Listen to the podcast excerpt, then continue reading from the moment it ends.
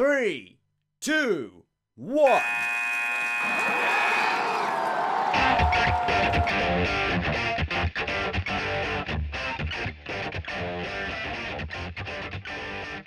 Hey, everybody, welcome back to 321 Overtime. I am one of your two co hosts, John Torres, along with my buddy, Hey, John. Brian McCallum here. Brian McCallum. He remembers his name again. He's a good kid. I'll tell you what, this guy, we're, we're in That's why I got it tattooed on my wrist.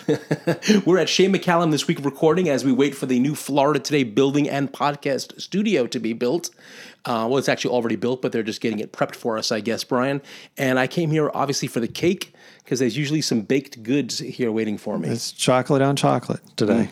If you you all you know you gotta like chocolate for that. Yeah. But uh, speaking of chocolate on chocolate, and that's the worst segue in the world because I have nothing chocolatey about this. But the NFL after six weeks, Brian, is this the time that we talk about what teams are are are real and what teams are pretenders? Yeah, you know, it's funny. I guess it was two weeks ago. Every every media outlet seemed to have a feature. Which of these two and two teams is for real? I, I don't know who who sent down the word that everybody should do a story on that. Really mediocre? Really Yeah. average? Really anyway, uh, you know, Dallas uh, shortly ago was three and zero, and I was terrified of them, and they can still right the ship. They've got the Eagles at home this coming Sunday night, but uh, you know, I think Green Bay looks really good, but the 49ers, I just think are tremendous, and as long as uh, Jimmy Garoppolo doesn't get hurt again. They might be a team to be reckoned with, John. I just want to make sure the Patriots don't win another one or the Cowboys. Well, the Patriots, you know, will have the first round bye because they play the easiest schedule that I've ever seen. Do you think the Bills are for real or what? Uh, no, but I do think they are better. I think they are Definitely. they are on the upswing. They've made some good moves yeah, in the last year a, or so. A lot of draft picks, and so these guys are, are like are actually paying off. But the Cowboys, Brian, lost to the Jets this weekend in a very unexpected um, upset, obviously. But you know, I think they were three and zero, and people were hailing them as the Super Bowl uh, team. I was. You know, but their wins were against Miami, Washington, the Giants. Now they've had to play some halfway decent teams, not including the Jets, and I think they are starting to come back to earth. Obviously, so we we are both happy about that. I still think that defense keeps them in anything, any conversation and any game. well, and speaking of defense, you had mentioned San Francisco. That is my team right now in the NFC. I'm I'm watching them closely.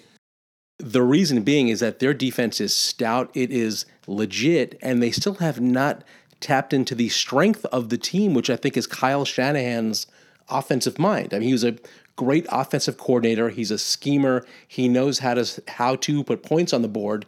And if they can ever get that going with that offense with their quarterback, and they have a like five headed running back, you know, there, um, I think they can be really scary. Well, I hope so.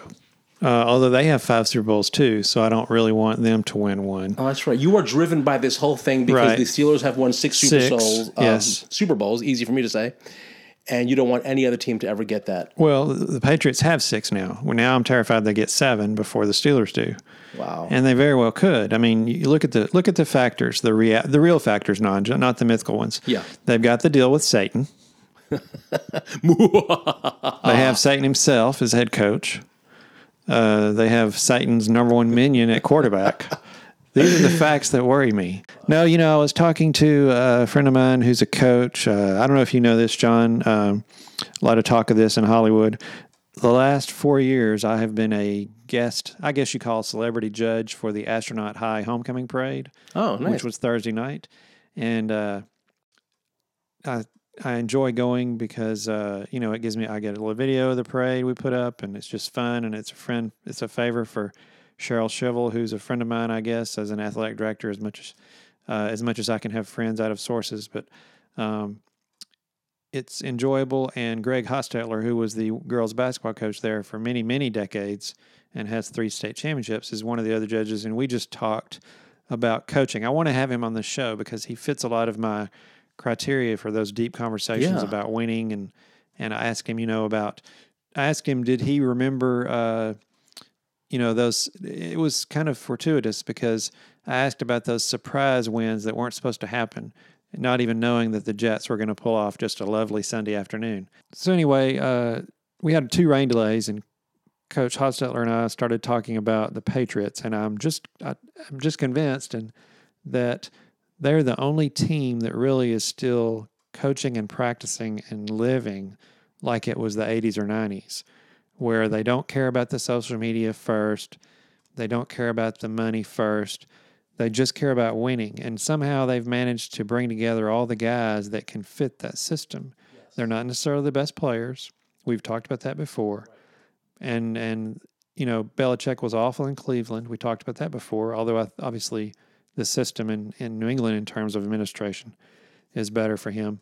Um, I just think he his masterful job is getting those guys to just care about winning and to practice like it and play like it. And aside from the fact that I'm very convinced they're stealing signals and all that stuff and game plans, uh, And football deflating. they it probably is just spending so much time in the film that they know what's about because they played the Steelers in the first game and it was like they were standing there waiting for the back or the receiver on every play. Yeah. It's hard to believe they aren't stealing something, but maybe they're just that good at Well, you know, uh, Brian, planning. it's and it's fundamental football. If you stick to your fundamentals, John Riggins always says on his podcast that if each guy just takes care of his job, right.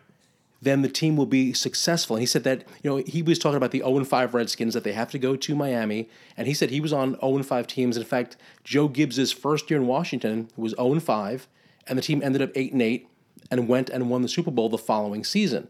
So you can turn things around if each guy just begins to take care of himself. And I was kind of surprised this week and I, when I read that the interim coach for the Redskins, Bill Callahan, instituted some changes that I couldn't believe were happening in Washington. He said, no music while practice is going on. Well, how can you practice when there's music on? I mean, you know, you have to hear the coaches, you have to be intense, you aren't grooving to the sounds. And the second thing with that, all the Washington writers, they were in shock. He made them run sprints after practice. Well, duh. I mean, I, Yeah. I bet that the Patriots run sprints after practice. John, how do you dance if there's no music during practice? I know. well, you know, there's a story uh, Steelers fans have heard a million times about Chuck Noll and somebody with the organization, uh, somebody who was just, I don't know if it was somebody cleaning up the visiting locker room, came and brought the Oilers playbook. This was back in the 70s or 80s. And he brought it into the locker room and showed the the Steelers, the team the team members, and said, "Here's the Oilers playbook." And then he dropped it in the trash can. And he said, "If we do what we do, and we do it well, nothing else matters." And he was making a point, obviously, and, and that was the way he coached. Now, I'm hoping that after all the players left, he went and got that playbook and got ready for the next game. But who knows? But as I was watching the Chiefs fall to Houston yesterday, I'm thinking, you know, the Chiefs are really good. They have no, they don't have a great defense, but they can outscore the Patriots. Right. And I'm thinking, man, the uh, I'll call them the Astros because I don't even keep, want to keep, you know, since the Oilers left, I'm so Yeah, sick of trying to keep up with all these teams. Uh, they look good, and they've got a, you know supposedly this great defense and this great young quarterback.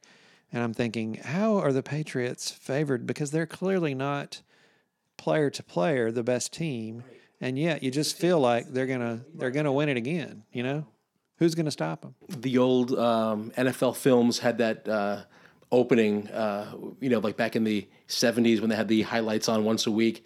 And, you know, it was a head coach. It might have been Vince Lombardi. It might have been George Allen say, 52 men working together cannot Right. lose. Well, I thought it was going to be the Colts. Now, Luck's gone. Although, you know, there was the story that he was in the team facilities the other day. But J- Brissett's doing a good job. He is doing a pretty good job, yeah. I don't, I st- I, even though I've seen the 49ers and I think they're really good, I just don't get the feeling. There was a question on the Steelers forum the other day that I followed. When was the last time the Steelers were feared? And I wanted to type January of 1980, but I didn't because a lot of these younger people wouldn't wouldn't understand that.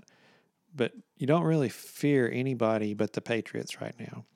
The the team I might see on the horizon is the Packers apparently are getting a pretty good defense put together. Mm. And when you have Aaron Rodgers back there, who I still think is the best quarterback in the league, you know, if they can keep Adams healthy, it's a delicate balance because you want Adams to be healthy to beat teams like the Cowboys and Patriots, but I want him to be injured for your fantasy football troubles. Right. But I did not really need him this week because I started Terry McLaurin. who had two 100 yards or something. He? He had uh, 100 yards and two touchdowns. He has five touchdowns on the year. Anyway, it, it's early, but it, man, it just it's frightening. They they don't look like a great football team. Brady was like 18 of 39 two weeks ago, Yep. but you just feel like, is there anybody they're going? They hadn't had to play anybody yet. I know, the. Steelers weren't any good. That's true. Well, you know, other other pretenders, Brian. I'm not quite sold on the Bears yet either. The um, the quarterback for the Bears is not really doing it for me. Uh, and the Vikings. Speaking of quarterbacks, you know, Kirk Cousins now he's like throwing the ball again. He's making his wide receivers happy. They seem to have all the weapons, but that team just seems to be lacking something. I, I can't quite put my Yeah, finger on it. there's something missing from everybody. I'm gonna t- uh, here's a controversial statement for you, John. They're two and four, but man, if that Steelers defense, you know, also in that forum, I found a uh, stat on the Steelers defense before and after Minkah Fitzpatrick, and it was stunning. The yardage, the overall yardage they've given up, total offense, the passing yardage they've given up, the turnovers and points off turnovers, just 180 degree turnarounds. And I know he's not the best player in the NFL, but he he really filled a spot back there as a safety right. That has totally changed that defense if they can stay healthy. Well, you know, hope springs eternal, Brian, and Hope springs eternal. You are two and four, right? Your Steelers are two and four, and there's hope. I was reading an article. The Redskins at one and five are two games out of you know first place because the Cowboys and Eagles are three and three. The Giants are two and four, and the Redskins are one and five. So yeah, how about the Eagles going from really dominant Super Bowl champs to just nothing? I love it because I hate the Eagles. And this, you know, I remember watching how many Super Bowls ago it was and thinking, this Seahawks defense, that's going to be like a steel curtain dynasty. right? Nothing stays together anymore No. except the Patriots. Well, And and, they do it with changing faces. when when Aaron Rodgers, you know, when he went to the Super Bowl, right? Everyone thought that was going to be you know um, Right. a yearly event, and Yeah. it's Okay. it's hard to win, like you've said in the past. It's just hard to win, Brian. It is hard to win, John.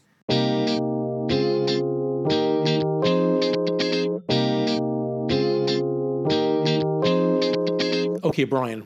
For as long as I have been watching or hearing about college sports, there's always been the age old question should athletes get paid? The new law in California, walk me through this. I'm not exactly sure what this is. It sounds like if you go to you know college in California and play sports, you can make a lot of money on the side. Is that really true? That's the theory, and that's what California lawmakers think. And I, and it may be just a political move to get this discussion started. Some people think that, but basically they're saying that players can profit. You can't keep a player from profiting off his image. The theory is that the NCAA and colleges are making millions of dollars off of players. Well, kinda. Those are the revenues. But the fact is that let's say uh, UCF. UCF may make several million dollars a year on football revenue. What people don't think about is that they're spending many millions of dollars on scholarships for girls golf and wrestling and boys tennis and, mm-hmm. and travel for all those sports that have to go all over the And all- American Athletic Conference. And all the salaries for all the coaches all and, the and like support staff and, there's all a lot that. more. Coaches are a minority of the number of employees in an athletic department. They make a lot of money, but you know, there's the people that tutor. There's the people that do publicity. There's the people that keep stats. I mean, The SIDs, yeah, that's what I used to do. right?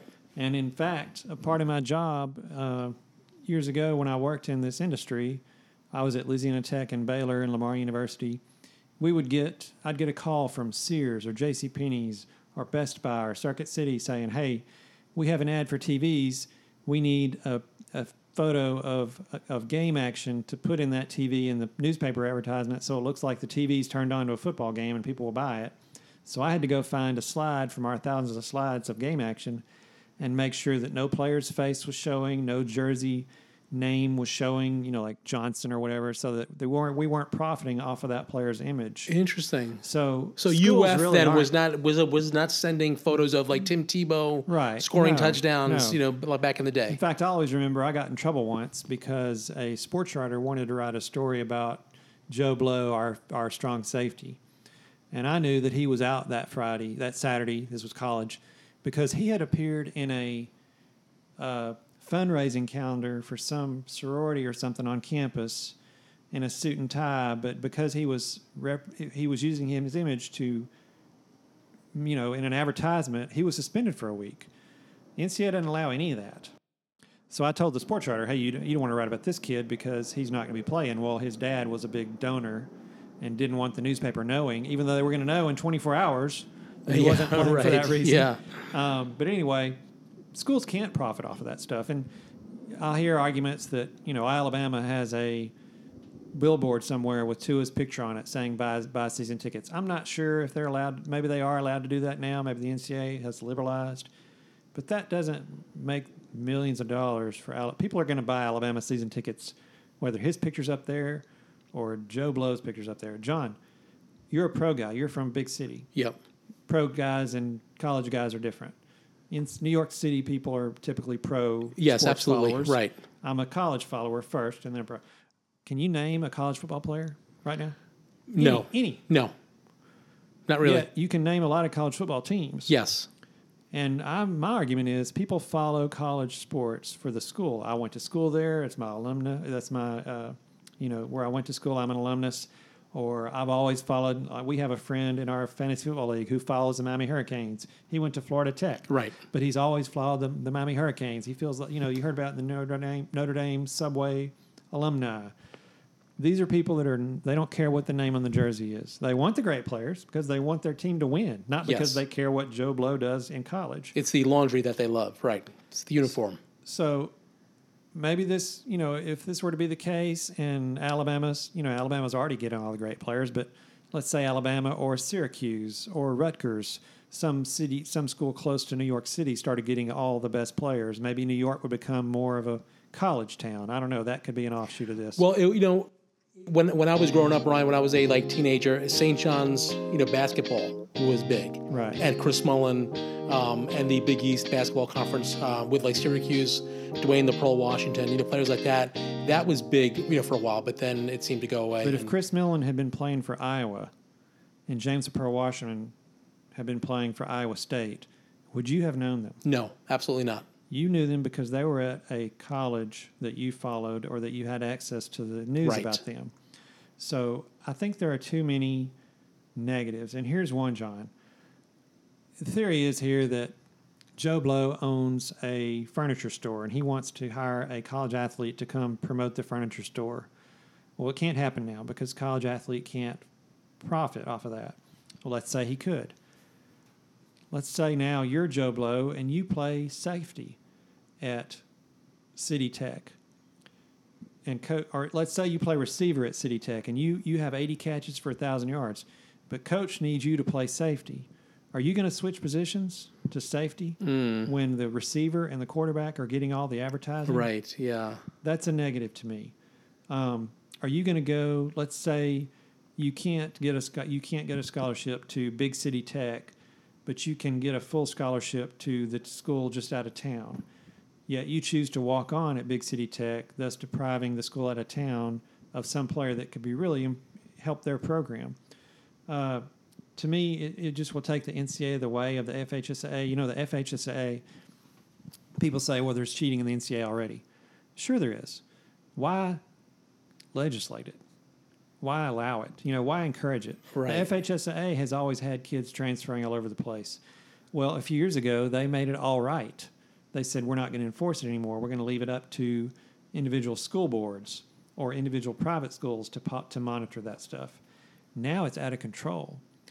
Uh, I just think that you're opening a can of worms. Yeah, and you're and, and and you know, Brian, look from my perspective, college education is very expensive. I mean, we're talking about hundred thousand dollars Right. for the four years, you know, possibly at some of these big schools. Um, you're getting a free education. You're getting Right. great training. You're getting exposure. In some cases, not all, because as you mentioned, they have like you know all the teams. These, these are the wrestling teams, or the tennis teams, and so forth. But some of the NFL teams and the baseball teams, you have a chance to go pro and make money that way as well. Um, I don't know. I think to be a student athlete is you know student athlete. Otherwise, these colleges should just hire players. Well, the same guy we just age. mentioned that's a Miami Hurricanes fan, he has $100,000 in student debt. School's expensive. Getting a free college education is a huge deal. And if you can't appreciate that, then maybe you're not smart enough to cash in on the money anyway if you were able to go out here. Now, here's what I think will happen, and I've read a lot of people saying this.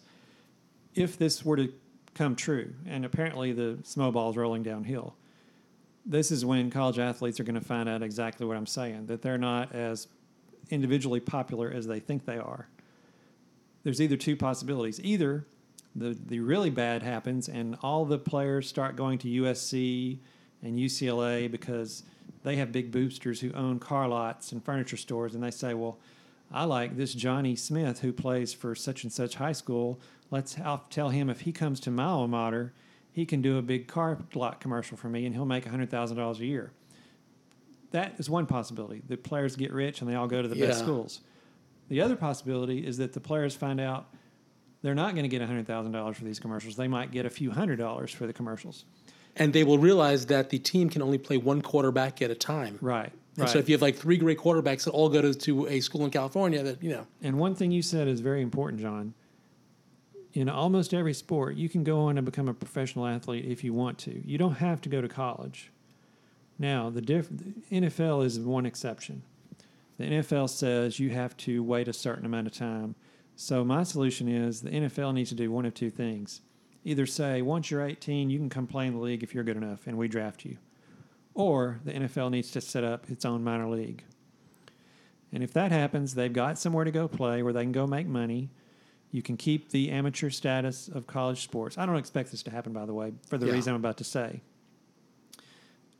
How famous are minor league baseball players? not very. What money do they make? they get their signing Peanuts, bonus and then they go ride on a school bus for however many years. Because people don't care about that level. They care about the top level. They care about the Yankees and the Giants Right. and the Mets. And they don't care about the minor league teams for those. And it's the same thing, the same reason they don't care about the name on the back of the jersey for these college programs. They care about the school. So when you stop going to that famous college and start playing for some minor league team in Albuquerque, you're going to find out what your worth was. Right. You know, as far as the NFL and minor league teams, that's a great point, Brian.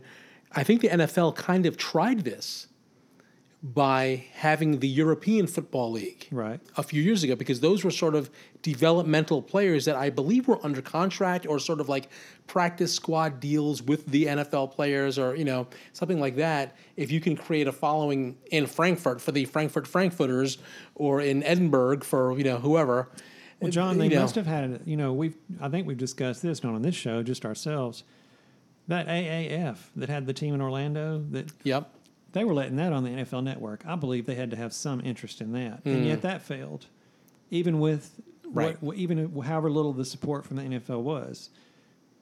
There's just not the support for it. right And uh, you know the law, the law, NCAA is a voluntary association. It can have its own rules. Even if this law passes, the NCAA can says, okay, your college can do whatever you want, but our association just has amateurs in it, so you're not eligible for our association, or we're going to put you on probation if you let kids, ha- or that player is going to be ineligible. So there's going to be a showdown here, and the key will be whether the NCAA gives on this, or if it, you know, if it finds some middle ground, or if it puts up a staunch wall and says no, we're not going there. But the precedent is that Title IX, you know, when Title IX passed and schools had to start spending money more equally on women's and men's sports, you started to see some sports get dropped because there's not as big a piece of pie. There's not as big a pie as you think there is, and you know you don't have many more colleges anymore that have wrestling, for example. A lot of them drop men's tennis and things like that. So Title IX, I think, is a good thing. Women are involved more equally than they used to be. But the reality was that you saw that the pie was not as big as people thought it was. And I think, although I'm the biggest free enterprise guy you know, allowing these guys to get involved in advertising is going to reveal to you that the pie is not as big as they think it is. all right prediction time before we wrap this up is this going to end up in the courts Uh, I mean, everything does, but I think the NCAA will blink somehow. I think they'll come up with something, some middle ground. I don't think the NCAA will disappear. Although this is one of the, and that's why they'll blink because this is one of those points in time where the possibility of that happening wow is real if they don't come up with something. Wow. all right well we will have to keep an eye on this one Brian This is one to follow for a while because Florida and some other states are considering laws too.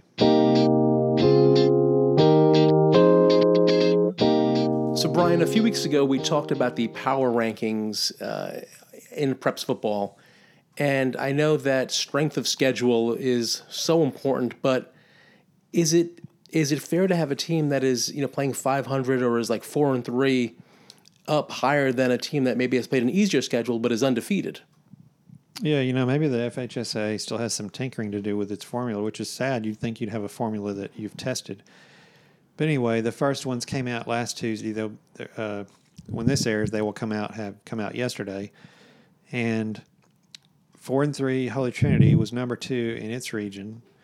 They've played such a tremendous schedule, had not won at home until this Friday, when they played another strong team. But their their opponents' winning percentage was so high, and their opponent's opponent's winning percentage. There's three factors: your winning percentage, your opponent's winning percentage, and your opponent's opponent's winning percentage. Percentage. Say that three times fast. Easy for so you to say, yeah. you know, Space Coast was fifth in its region, which is at this point a playoff team.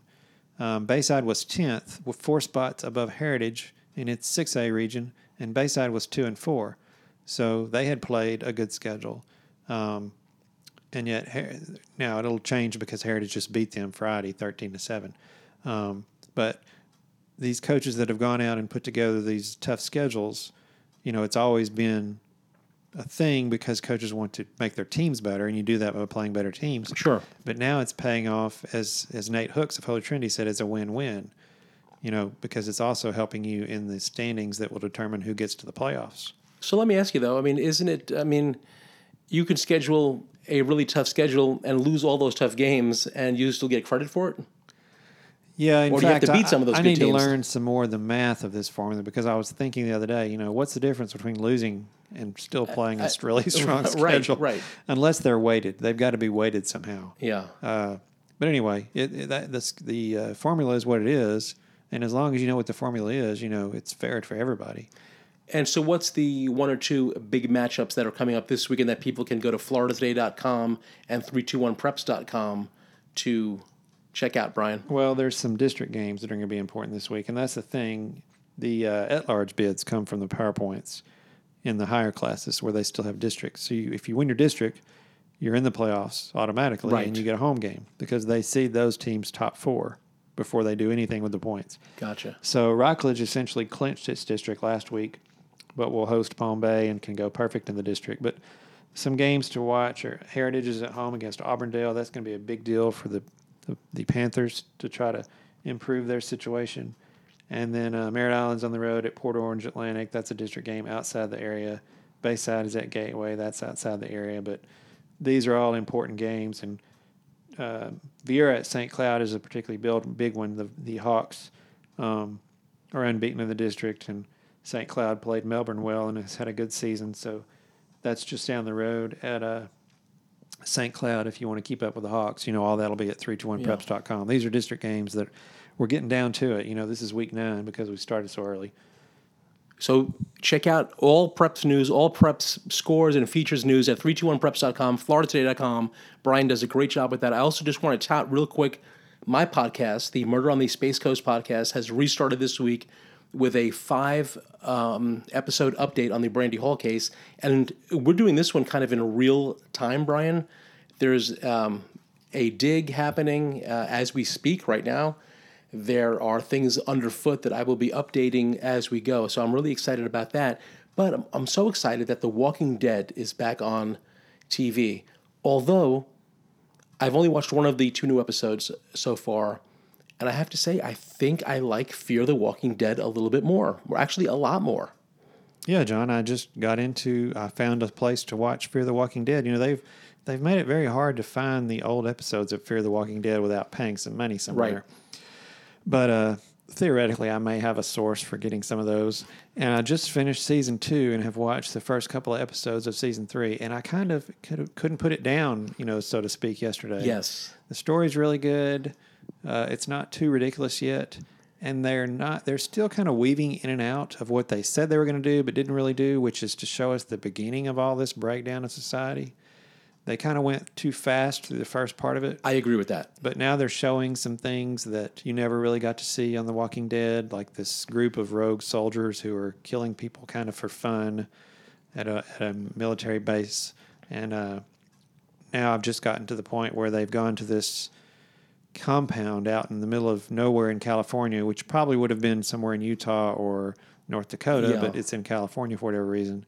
And I, I think that's going to be interesting. These are all things that we should have seen more gradually, but they kind of come back to it. Right. And uh, Well, I I you know what I love Abe about Fear the Walking Dead is that these stories are more, you know, character driven, and so you get to really learn about the characters a lot more than on The Walking Dead, where it's sort of you know there there are eighty characters out they have to show every episode. But the thing, Brian, that irks me is that people used to cover themselves in in blood and zombie guts Right. on both shows early on and walk among the dead and now that has stopped and they're afraid the other thing that really kills me and you're going to see this with the, with the with that compound on fear the walking dead oh, don't You've, no, it no, for. Uh, I'm not spoiling it, but if you're living someplace for a long time, and you will see that they have been, why are they not digging big trenches outside every day or driving, you know, cars and just reinforcing the compound? Reinforce everywhere you are. It doesn't matter if you're in a castle. I knew you were about to if, spoil it for If me. you're in a castle with a moat, build a deeper moat. I mean, come on, people. Oh my goodness! But I do the same thing, John. Yeah. I know I do, and it, it ticks you off. But um, I'm, I'm and by the way, that was not a spoiler. It's just when I see the, um, honestly, it's not. But when I see the fences there and people walking around the compound, why aren't they outside working? well, it's just like in The. Walking Dead when they were living on that place where they were growing the vegetables. Yes. and they had people outside the fence, and they were worried that someday they might push the fence over, which they did. Right.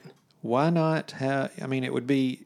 A Ten-year-old child could do this. Just take a stick and poke them all in the head, one at a time. One at a time. You could do it. They for don't an reproduce. hour, Zombies are not having sex. They're not reproducing.